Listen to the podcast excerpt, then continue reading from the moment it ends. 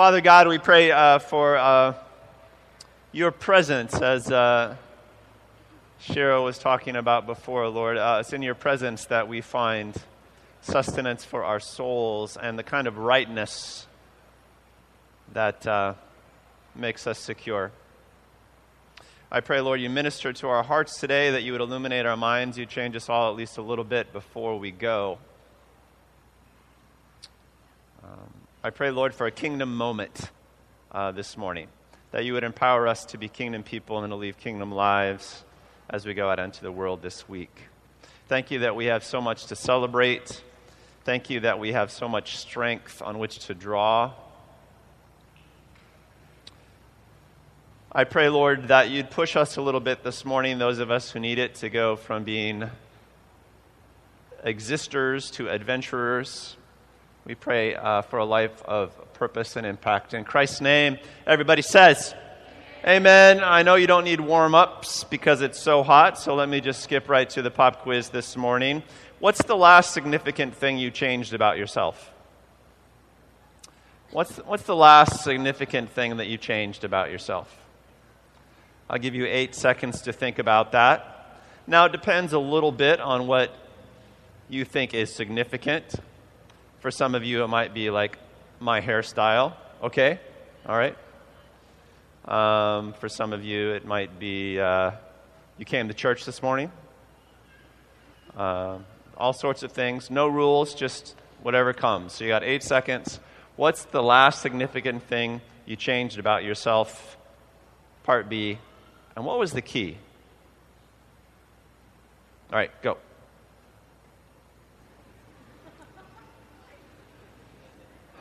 All right, let me hear some answers. Let me hear some answers. Faith Navasco gave us some uh, good bookmarks to give away, so if I like your answer, I'll give you a Blue Water bookmark. That's how it goes. Yes? You change worrying about yourself. You decided to worry more. Less, less. Excellent. Excellent. Fantastic. You can come forward and redeem your bookmark after the service. Yeah, what else? You resigned your job and came to Hawaii on our Blue Water mission. Just give her a bookmark right now. I just come. I don't know you, but you've just become my delivery person. Thank you. Welcome to Blue Water, by the way.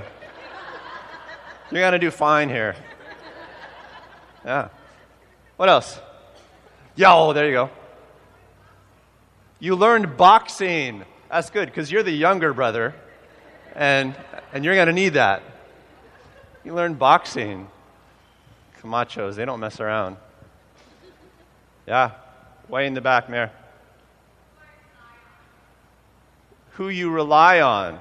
Oh, that's interesting. There are stories there. We won't get into it, but who you rely on is important. I, I, hope, I hope you rely on God. There may be more to that as well. Excellent. All right, one more. Change about yourself. Ariel. You change what? You change school. Oh, you're going to a new school. I remember those changes. For your new school, you can have a bookmark. So, what, what, was, what were the key uh, to these big changes in your life? What was the key? What was the key to, to the transformation?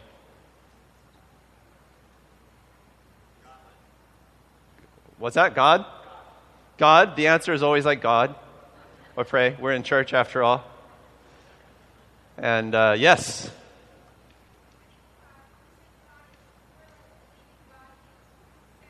believing God is who He says He is. Yeah, it goes with that. Yeah, in one way or another, I, I, I conduct this experiment in different places at different times, and, and uh, with believers, with non believers, you know, it doesn't matter. And I, and I, because change just fascinates me. Like people changing just fascinates me. How that happens and what, and what goes into it. And, and, and I find, independent of who's in the crowd, that when people change successfully, uh, the most important ingredient is always, in one way, shape, or form, faith. Right? That they decided to trust in something. And that led to try, and try led to do, and do led to change. Uh, faith in God, uh, of course, uh, is a big one. All right, exercise number two. Exercise number two. This is going to have to, you have to get the creative juices flowing. So go ahead and massage your scalp. Some of you have more direct access than others. All right. So th- this kind of a thought experiment.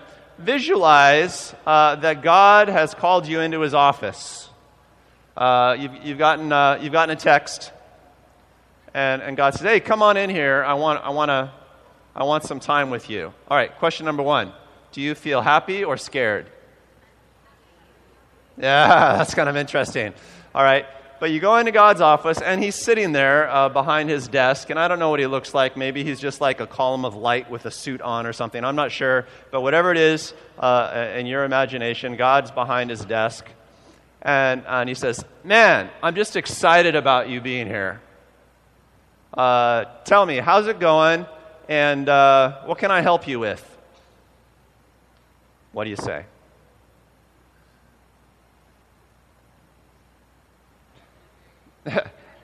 Everything. D, all of the above. Sir, how long do you have, sir? Ah.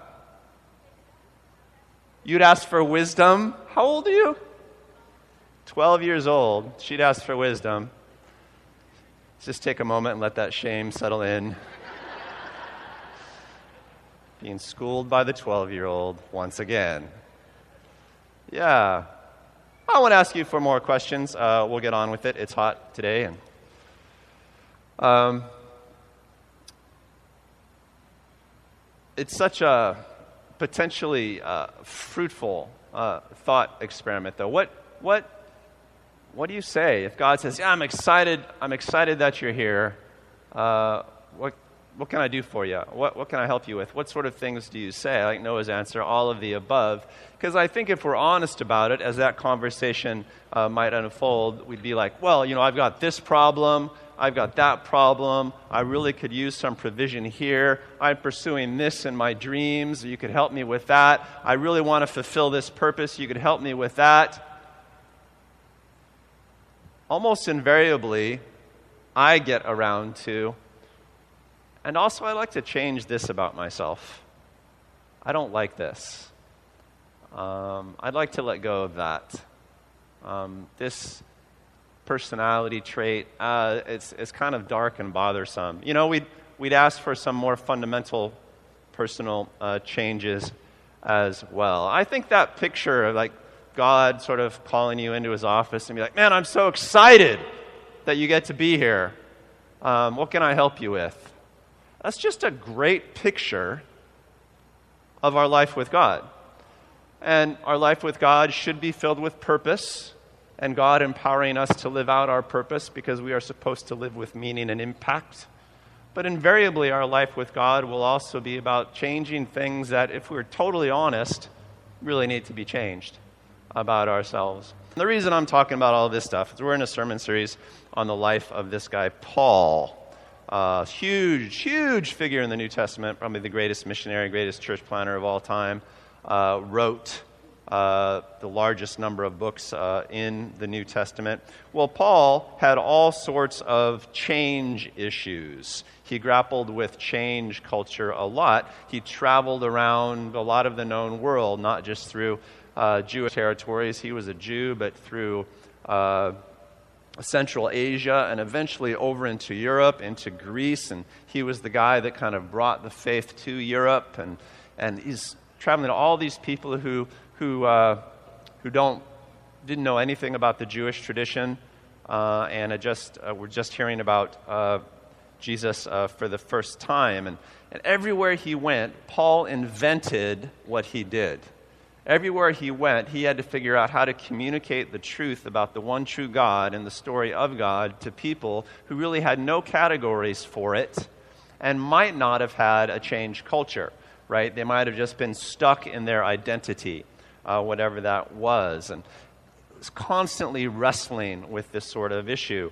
Uh, Jesus came and, and disrupted the Jewish tradition, right? The, the, the way that, that Jews thought uh, about how to get right uh, with God. And, and that, that was disruption of, enough. And then, then Paul had to take that truth that disruption to the Gentiles who didn't have the Jewish tradition. So, what was, what was the basic thing? What was the fundamental thing that he needed to communicate?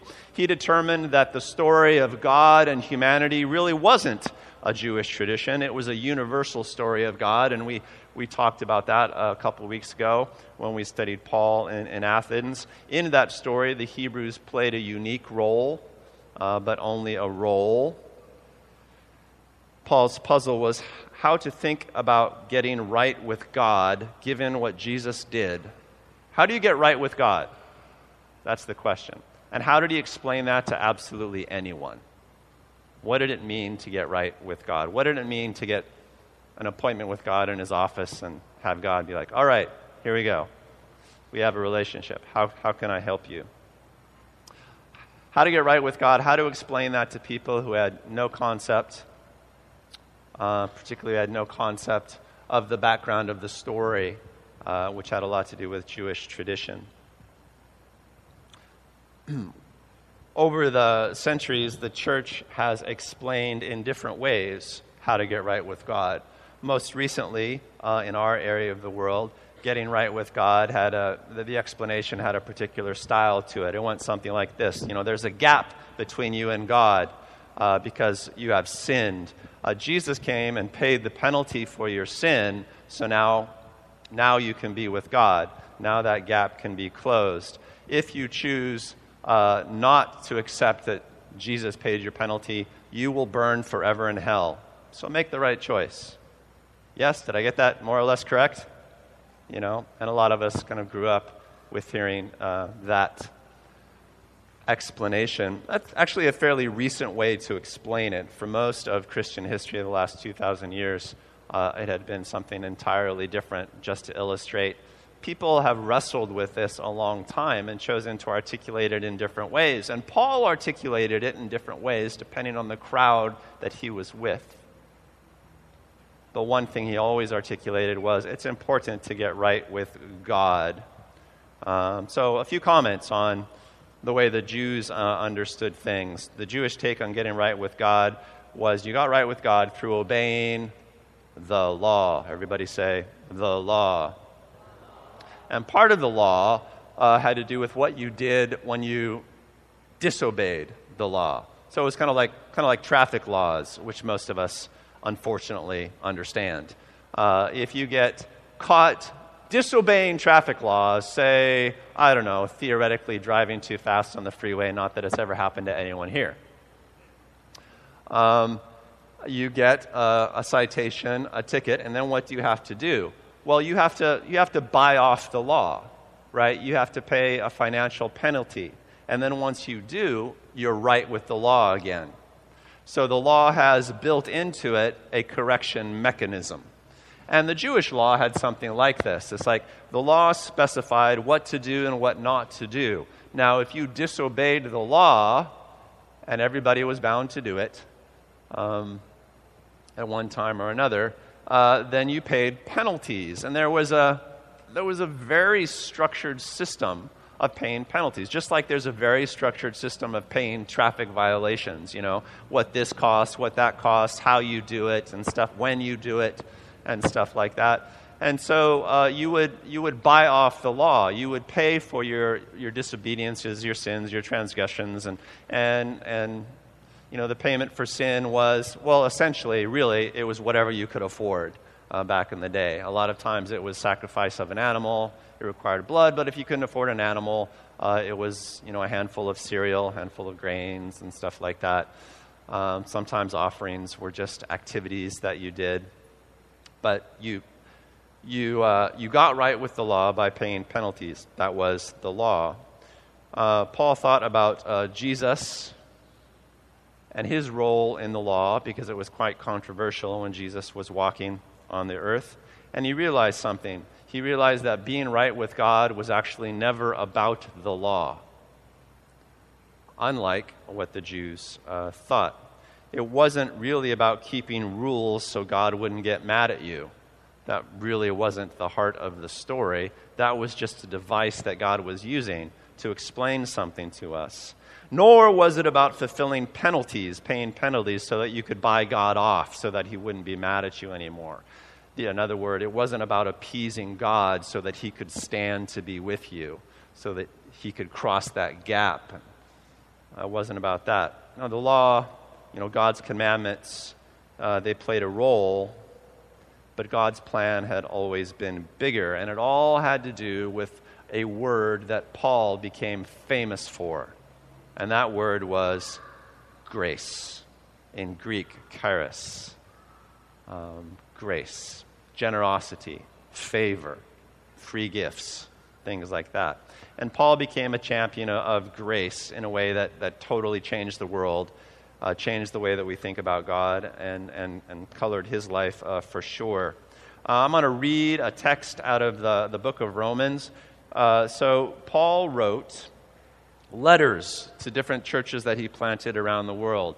We've read from some of those letters. There's a letter to the church in Philippi. We call it Philippians. There's a couple letters to the church in Corinth. We call them 1st and 2nd Corinthians. And then he wrote a letter to uh, the believers in Rome. We call that, not surprisingly, Romans. Uh, Romans is the epistle that. That people study to understand theology. It's the epistle that they study to understand how to get right with God, because Paul talked a lot about how to get right with God in Romans. I'm going to tell you right now that the Apostle Paul would have flunked a high school composition class. He just doesn't write in a sort of straightforward, well organized manner. To his credit, people didn't read or learn in that manner back in the day. They had a different way of processing information. So, reading Paul's explanation of deep theology uh, can be a little maddening a little frustrating. Not because he wasn't brilliant, but because, uh, you know, it's just, it was just a different world and a different style. Uh, so I have excerpted from Romans chapter 5, Romans 5 and 7. This is kind of the heart of Pauline theology. Let's do our best with this today, and let's decide, let's decide to be excited about it, even though the writing is a little confusing. Can I get an amen? amen. Here we go. So Paul's trying to explain basically how people get right with God. Therefore, since we have been justified through faith, all right, that should jump out right there. We're not justified by keeping the commandments or satisfying the penalties of the law or anything like that. We have been justified through faith, uh, pistis in the Greek, trusting God. We have been justified through faith. We have peace with God. We're, we're now right with God because of our faith what we've trusted in. Therefore, since we have been justified through faith, we have peace with God through our Lord Jesus Christ, through whom we have gained access by faith into this grace in which we now stand. And we boast in the hope of the glory of God. I mean, that's not crystal clear. That's kind of a circuitous way of writing, but, but this is a very famous Paul doctrine. It's like, no, you're justified by faith. It's not by whether you obey the law really, really well, it's by trusting God, and particularly trusting in something that has to do with the Lord Jesus Christ, making Jesus Lord. But the whole point of, of trusting God is that we get access to grace. That in, at, in the final analysis, it's God's generosity that gets you into God's office for the conversation. It's because He wants you to be there, and He's overlooking whatever needs to be overlooked to get you there and that's all very, very good news. To be sure, uh, sin was in the world before the law was given, uh, but sin is not charged against anyone's account where, the, where there is no law. Nevertheless, death reigned from the time of Adam to the time of Moses, even over those who did not sin by breaking a command, as in Adam, who is the pattern of the one to come. Everybody clear on that? Heck no. Uh, what, what Paul is saying here is like, you know, before there was a Jewish law, there was still a problem with sin. There was still a problem with people disobeying and not trusting God. And that's how death got into the world. So, you know, this predates the law. This story is bigger than the Jewish tradition. Uh, Paul was saying sin is a serious thing, it kills people, uh, but it's, you know, it's, it's, bigger, it's bigger than anyone's tradition. Uh, is what he's saying. Consequently, just as uh, one trespass ruled, resulted in condemnation for all people, so also one righteous act resulted in justification and life for all people. For just as through the disobedience of one man the many were made sinners, he's talking about Adam and Eve's fall, so also through the obedience of the one man, Jesus, the many will be made righteous. There's something pivotal about what Jesus did.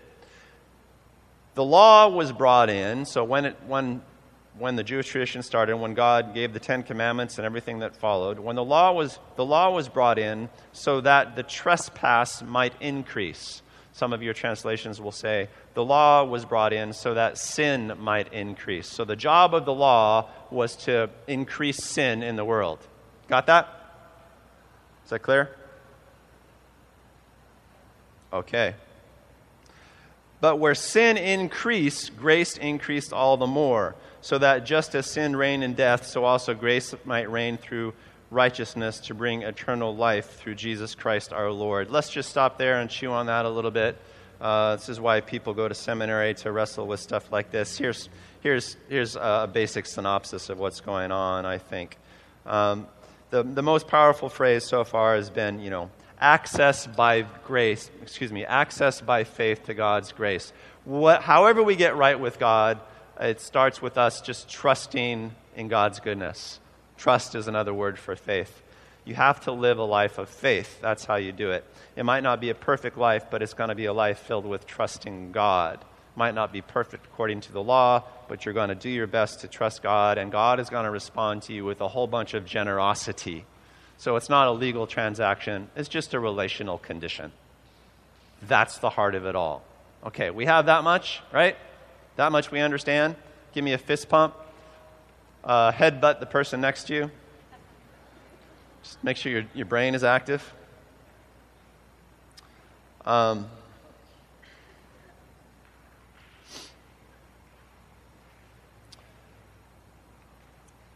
uh, then he shifts gears and he talks about, uh, well, you know, the role of the law. And, and he has this idea that, well, God gave us the law um, so that we would, when he says sin might increase, it's so that we would become aware of our wrongdoing. I mean, the reason he gave us commands is so that we would have a standard for obedience and disobedience, so that we would know how messed up we were, in other words. Now, it was a real law, and when you disobey a real law, you know, real penalties happen, right? But, but the law was just a device to help us realize the general condition of humanity, which is like, yeah, somewhere along the line we had messed up, we forgot who we were, we forgot who God was. And the whole, the whole story of the law was God's way of just getting us to recognize what the deal was that we were messed up and uh, that we weren't really good at doing what God said, that we weren't really good at treating each other well, and so there are all these rules about how to treat each other. We weren't really good about staying on point in life, and the law helped us uh, to, to get clear on all of that stuff. Part of it was that we started to feel guilty, right? Because there were rules, and whenever there's a rule in life, you start to feel guilty uh, because you don't keep rules uh, perfectly. Um, and then Christ came. And what was, what was his, his role exactly? Here's a section from the passage that I didn't put in the program. But God demonstrates his own love for us in this while we will, were still sinners, Christ died for us. Since we have now been justified by his blood, how much more shall we be saved from God's wrath through him? For if, while we were God's enemies, we were reconciled to him through the death of his Son, how much more, having been reconciled, shall we be saved through his life? Not only is this so, but we will also boast in God through our Lord Jesus Christ, through whom we have now received reconciliation. Is that clear? Probably not. Because he just said we were justified by faith, and now he says we were justified through Christ's blood. What is going on there? Well, Christ died on the cross, and that did have to do with the law in some respect. He did pay a penalty because remember, where there's a real law, there are real penalties. But God wanted to, to be clear that the law was just a device to make us aware of a general condition, right? So he had to kind of get rid of the law somehow. So he told another beautiful story. And this story had to do with his son walking among us. You know, God incarnate, eventually offering himself as a sacrifice, being killed by our sin, in other words. So Jesus' death took care of that. It's how, uh, how God uh, addressed uh, the law problem. Uh, the law was never the device that allowed us to get right with God, but it did kind of need to be taken care of. Right? It's important to understand uh, how that works. Uh, Colossians 2, another letter that Paul wrote, says, When we were dead in when you were dead in your sins and in the uncircumcision of your flesh, God made you alive with Christ. He forgave all of our sins, having canceled the charge of our legal indebtedness, which stood against us and condemned us. He has taken it away, nailing it to the cross. And having disarmed the powers and authorities, he made a public spectacle of them, triumphing over them by the cross.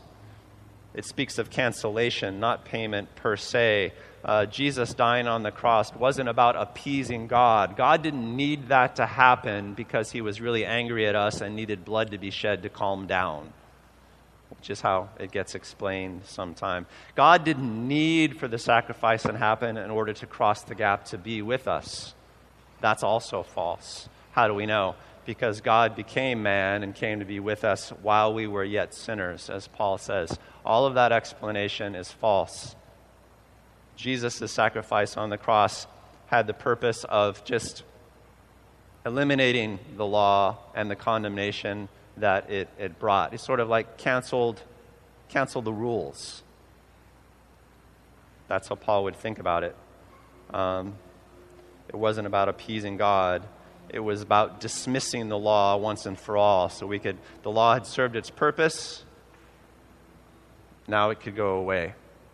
In other words, uh, as uh, the author of Hebrews put it, for the law, since it has only a shadow of the good things to come and not the very form of things, can never, by the sacrifices they offer year by year, make perfect those who draw near. It was never going to make us right, right? It was never the path to being right with God. But it could condemn us, right? It could never make us right with God, but it could make us feel guilty. It could give people basis of accusation against us, and that was still a problem. And so Jesus came, offered himself as a sacrifice, and said, Look, if the law requires penalties, clearly my death is enough to cover all of them. So, boom, I'm buying off the law forever. It's done. We don't have to worry about that anymore. That's no longer the basis of anything. Or, as it says in the book of Ephesians, by setting aside in his flesh the law with its commands and regulations, he made it done. He just set the law aside. Uh, when Jesus came to earth, he said, I have not come to abolish the law, but to complete it. Or some translations will say, perfect it.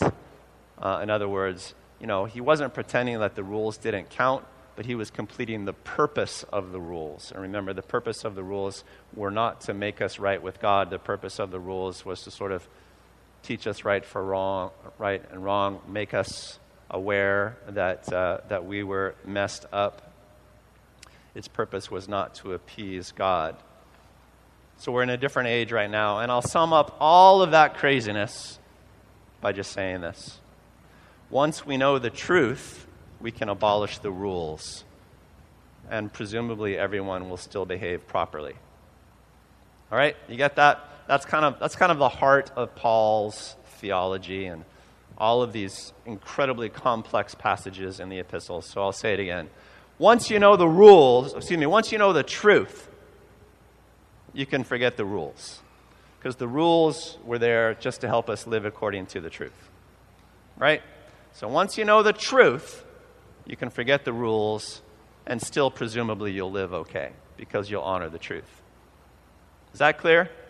Have we made it? That's as theological, theological as Blue Water Mission will ever get. Give yourself some snaps. You sat through it on a hot day.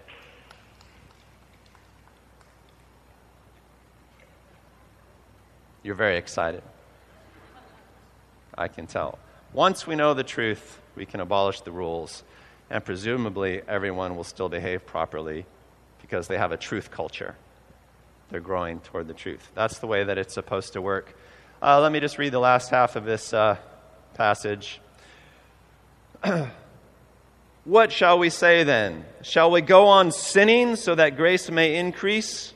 By no means. We are those who have died to sin. How can we live in it any longer? See, Paul had a problem. It's like, look, Christ kind of abolished the, the, the need to fixate on the rules, right? Once you know the truth, the rules can go away. Wait a minute. There are no rules. That means I can do anything I want, right? Oh, come on, you were thinking it. Loophole. Um, and, uh, and in a way, that's, in a very, very technical way, that's kind of true. But here's how Paul addressed it. Shall we go on sinning just so, you know, God can be endlessly generous with us since, you know, he doesn't really care so much about the rules in the same way that we thought he did? And Paul says, no, no. Uh, that, that would be stupid because you've died to sin, right? Remember, the problem of sin predated the law anyway. I mean, sin has always been destructive. Therefore, do not let sin reign in your body so that you obey its evil desires. Do not offer any part of yourself to sin as an instrument of wickedness, but rather offer yourselves to God as those who have been brought from death to life, and offer every part of yourself to Him as an instrument of righteousness. For sin shall no longer be your master. You're not under the law, you're under grace. Do it out of generosity and freedom, not because somebody's pounding you on the head with a stick. Sin masters you, he says. And that's actually the first way that sin was introduced in the Bible, in the book of Genesis. When Cain was thinking about murdering his brother Abel, God comes to him and says, Sin is crouching at your door. You must master it, or it will master you. Sin is like a drug, it's addictive. If you give it an inch, it will take a mile. Once you start sinning, you cannot stop. It just changes you. Paul said in the different epistles, it darkens your understanding. Sin makes you stupid. If you sin, your brain becomes so cloudy you can no longer think straight, and ultimately you don't even know what sin is anymore. You don't even know what good is and what bad is. And if you get there, then God will have to send rules again to clear it up. And we don't want to go back to that, Paul says. Sin makes you stupid. It's like taking a drug. You know, it's like someone who's had four drinks. And you can tell by talking to them they're drunk. But they're like, no, I'm fine to drive. What's the problem? Well, I mean, the drinking has sort of compromised their thinking, right? They no longer know how messed up they are. That's what sin does to us. It masters us. That's the problem. The law is not the problem. The, law, the problem is the primary effect of sin. So, why would you do that? Why would you go back to that death? God didn't give you freedom just so you, should, you could piss it away. That would be really, really dumb. what then? Shall we sin because we are not under the law but under grace? By no means. Don't you know that when you offer yourselves to someone as obedient slaves, you are slaves of the one you obey? Whether you are slaves to sin, which leads to death, it's going to kill you, or to obedience, which leads to righteousness. You get to choose what enslaves you, which is kind of a funny way to say it, but it's a metaphor he chose. But thanks be to God that, though you used to be slaves to sin, you have come to obey from the heart the pattern of teaching, the pattern of teaching rather than the law. Isn't that a nice phrase? The pattern of teaching. Now claimed your allegiance. You have been set free from sin and have become slaves to righteousness. Once you know the truth, you no longer need the rules, but you still behave properly. And that keeps you free so that you can be who you want to be, live how you want to live, trusting God and doing the things that He's designed you to do. Um, it's a freedom based theology.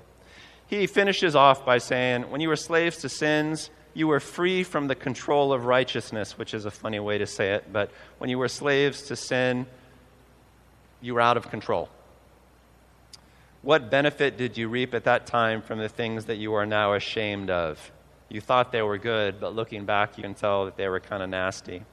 Those things result in death. But now that you have been set free from sin and have become slaves of God, the benefit you reap leads to holiness, and the result is eternal life. For the wages of sin is death, but the gift of God is eternal life in Christ Jesus our Lord. In case there was any lack of clarity on the issue, Paul says, What's at stake, you learning to live correctly, is whether or not you get to live eternally. If you don't learn how to live correctly, you don't get to live eternally you get, you get snuffed out because you're not going to be, you're not going to be trustworthy uh, in, the, in the next life. So live correctly. I think Paul's theology is both harder and easier.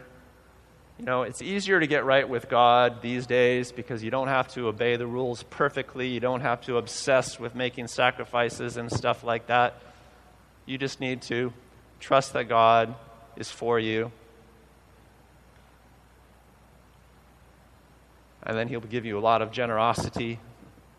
That's, that's pretty easy, right? I mean, that's, that's, like, that's like really, really good news. On the other hand, living according to your trust in God is a lot harder than just keeping Ten Commandments and obeying religious services, you know, because it's open ended. You know, if you trust God, what do you have to do? Whatever God wants you to do, you know? God's not going to expect you to do it perfect, but it, it might be high demand. It might require your life. You know, it's, it's freewheeling. The life of freedom is easier and far scarier than the life of just trying to keep the rules. We have to grow up to understand this. All right, what does all this mean for you? Paul was never trying to convert anyone to a new religion he was, uh, he was merely trying to get people to accept and follow the truth about God and to interact with God immediately and powerfully. He doesn't care where you came from. He doesn't didn't care what your identity was. He was just saying, look, there's a truth about God. God is really good. He's really loving. He's been telling a universal story from the very beginning. Um, you need to interact with him. And he's going to give you power to do some incredible things in your life. Well, how do I do that?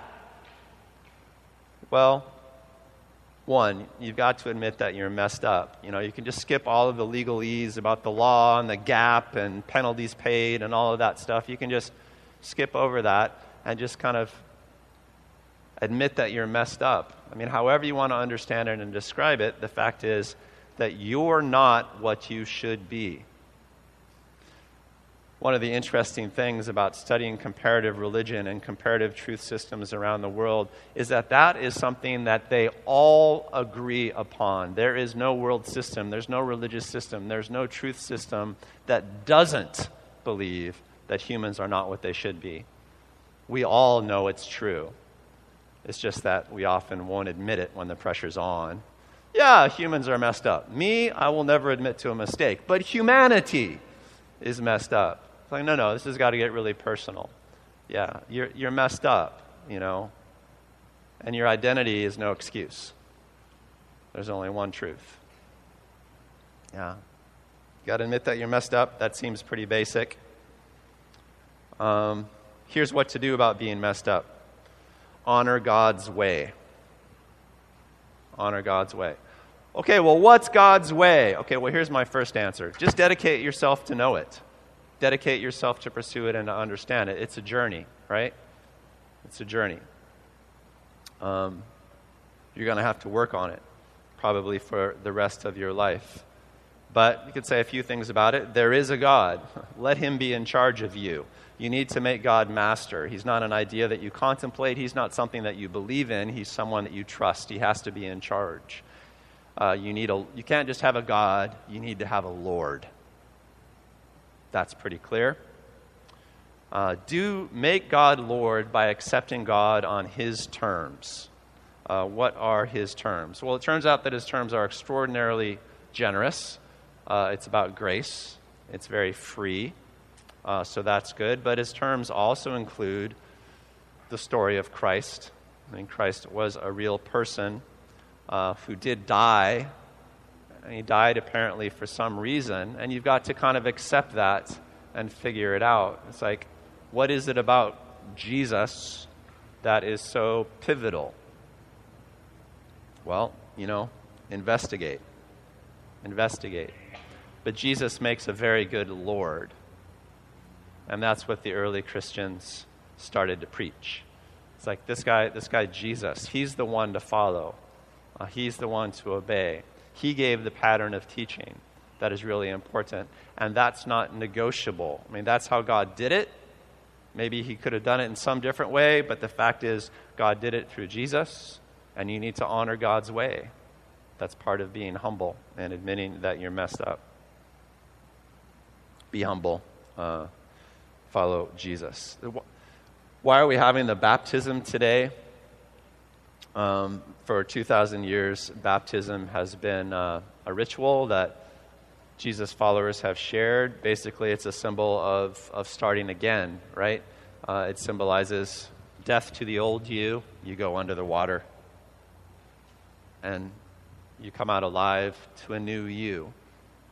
Uh, it's, a, it's a washing away uh, of the old. Now, it's just a ritual, it's just a ceremony, right? I mean, there's nothing magical that happens when a person gets dunked in the water, even if a person gets dunked in the water in the name of Jesus.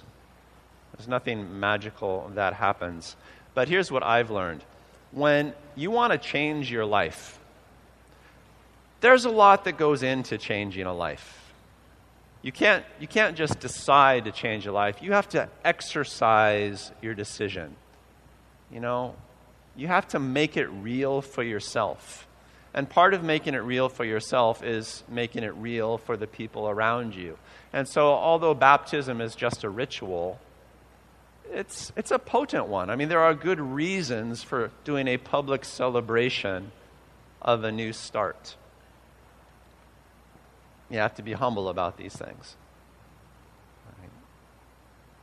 That's why we're celebrating baptism today. How about the rest of us? What does this mean uh, for the rest of us? Maybe you've been baptized, you've been following Jesus a long time. Maybe this excursion into complicated Pauline theology was nothing new for you. Uh, my advice uh, for the rest of us would be um, uh, something I tell myself all the time when when following Jesus and trying to live a life of faith. Don't be a know it all. It's probably number one because you're messed up after all. Don't be too wedded to how you explain the life of Jesus. Don't be too wedded to how you explain how to get right with God. Just admit you're messed up, honor God's way, make Jesus Lord. That seems to be really pivotal. And try to trust God every day.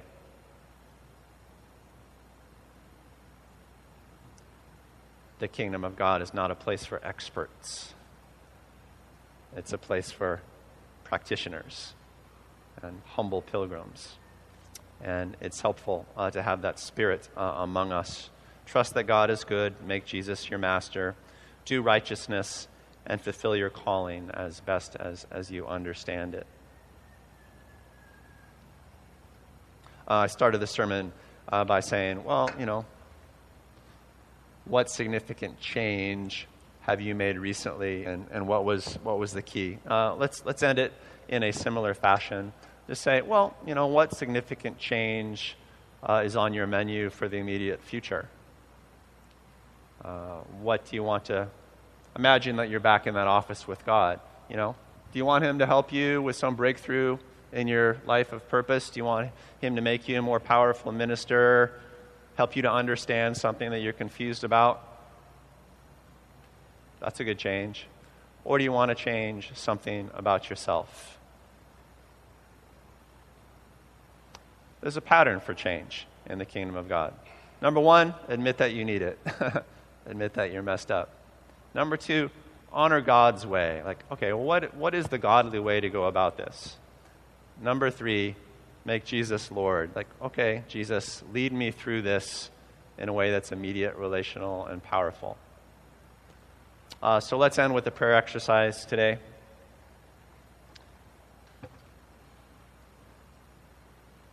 Along those lines.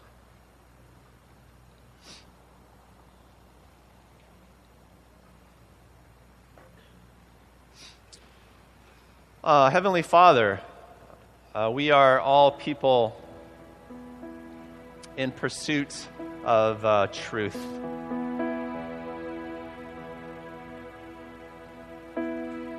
Whatever, uh, whatever our identity is, Lord, uh, it's not what we are, it is what we are becoming in you.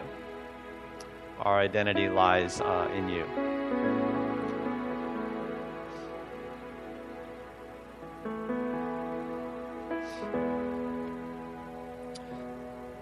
So we want to be changeful people, Lord, uh, whether that means making Jesus Lord for the first time or making Jesus Lord over a piece of our life that we have neglected.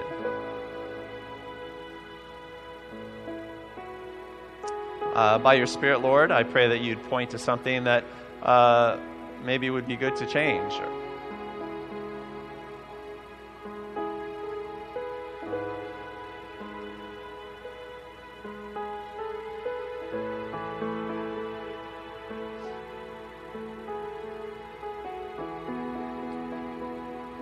Admit that we're messed up about that thing.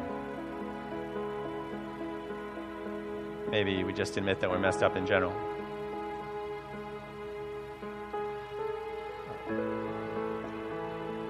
Father God, uh, you made us and you're good. Please show us your way. How do we change, or how do we change that thing? What's the way?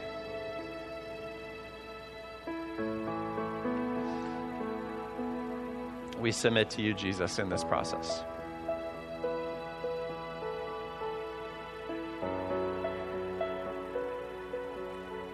Uh, you're the pattern for our life. Thank you, God, that you are generous and excited for us. Thank you that you took care of all the details so that we could just interact with you directly.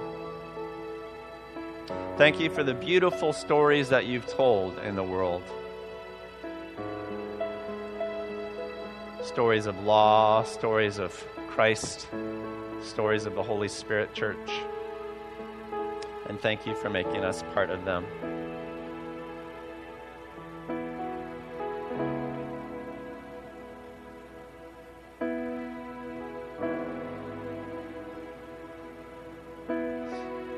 In Jesus' name, everybody says, Amen.